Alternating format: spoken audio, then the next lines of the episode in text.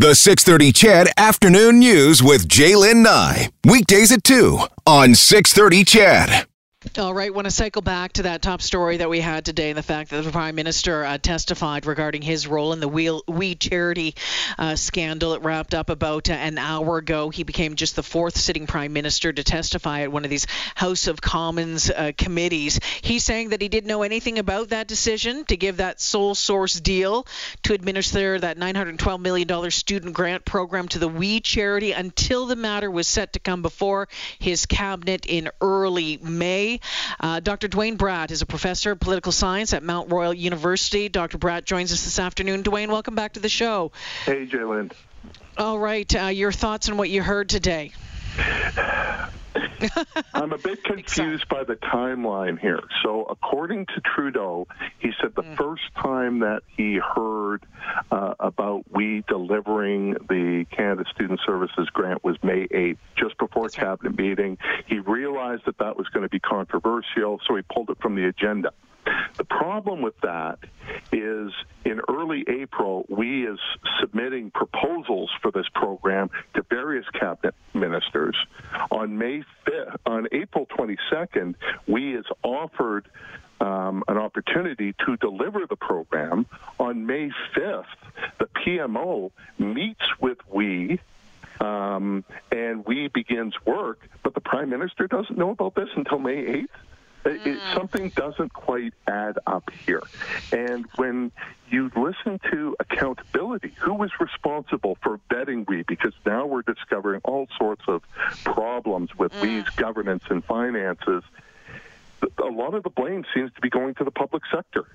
Uh, the concept yes. of ministerial responsibility never crossed uh, Trudeau's lips. So, um, with him laying that blame at at the at the feet of the public service, is that do you believe um, just uh, him trying to deflect away from him and uh, him Morneau, uh, you know, and, and other cabinet ministers? What do you think that's about? Oh, oh absolutely. And yeah. Uh, a couple other things that came out is he he said that what they were given was either we delivers the program or there yes. is no program. There was no other option that was given uh, to cabinet. It was a take it or leave it. I also find that difficult to uh, to believe. Um, so um, I come out with some new information, but more questions with more questions. Um, when you when you look at this, I mean, sometimes I, I think that um, we can get stuck down into the weeds when, especially in some of the questioning that we heard today. Um, you know, if you had to grade the prime minister on on what he he said today, how he handled it, uh, what would that be? I would say he handled it a lot better than the Kielburgers did on uh, yeah. Tuesday, and a lot better than Bill Morneau did. Um, Trudeau is is much smoother than they are, um, and he was also given, you know, an opening statement that kind of relaxes you. It was only an hour and a half. He had liberal people on the committee who would intervene, and then when it was their turn, just lob softballs at him. So there was a couple testy um, exchanges, but I think yes. overall Trudeau survived uh, the 90 minutes. So survived the 90 minutes. What mean? What does this mean for him and uh, his Liberal government moving forward? Oh, I think I mean Katie Telford, his chief of staff, is is testifying as we're currently speaking. Um, but I think they need to bring back Bill Morneau. They need to bring back the Kielburgers because more information has come to light since they testified, and that they need to come back and, and clarify something. Duane, we know that that can be difficult at times to get them back. We were told that this, you know, Trudeau appearing was kind of a, you know, once. Oh, it's rare. very uh, yeah, it's incredibly rare. rare. Yeah. Yeah, and so, but can can you can is it easy to call back, you know, uh, the Kielburgers or the finance minister? Well, a couple couple things here is Trudeau has said you know, that they will cooperate fully with the ethics uh, investigation as well as various House committees. I think if they put together a rationale for why they want them back, if there's really new uh, avenues of questioning as opposed to simply badgering them on existing questions, and you have to remember this is a minority government. The Liberals do not control the the committee. So I think there's there is an opportunity to to bring Morneau uh, back as well as the Kielburgers.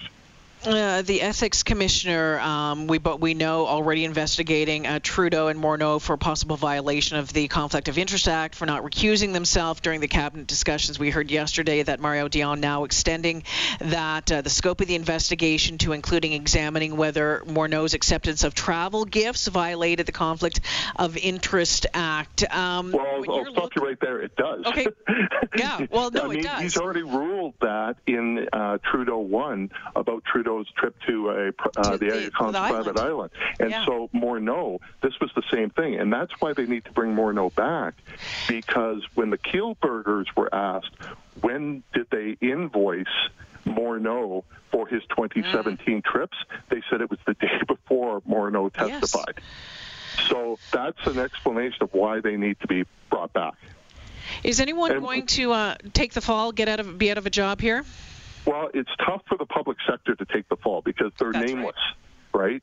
right? Um, and but Bill Morneau, I think, is in a lot of trouble mm-hmm. here, um, especially given that the Aga Khan decision occurred well before um, what uh, Morneau did.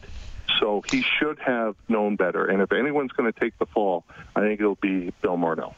Uh, Duane Bratt uh, joining us this afternoon. Just before I let you go, I know you're having a busy day this afternoon, Duane. It's been something else. We're hearing a lot of rumbling of a lot of discourse, maybe in some of the backbenchers and some of the, the members of the of the Liberal Party. We're seeing uh, different reports. I know La Presse had put one out uh, recently in the last couple of days. You moving forward here, um, and and the cohesiveness, let's say, inside the Liberal Party, um, is is is it falling apart? Part? Is the facade falling down a little bit? Uh, um, I, I have no doubt that there's a lot of angry backbenchers, but nobody is going to say anything on the record. No. Uh, but once someone does, I think then you'll see a, a flood. Um, and it's because uh, this is this was a self-inflicted wound, and this is the third yeah. self-inflicted wound that, that Trudeau has given himself. And so, if you're a backbencher, um, you've got to be very concerned uh, by this.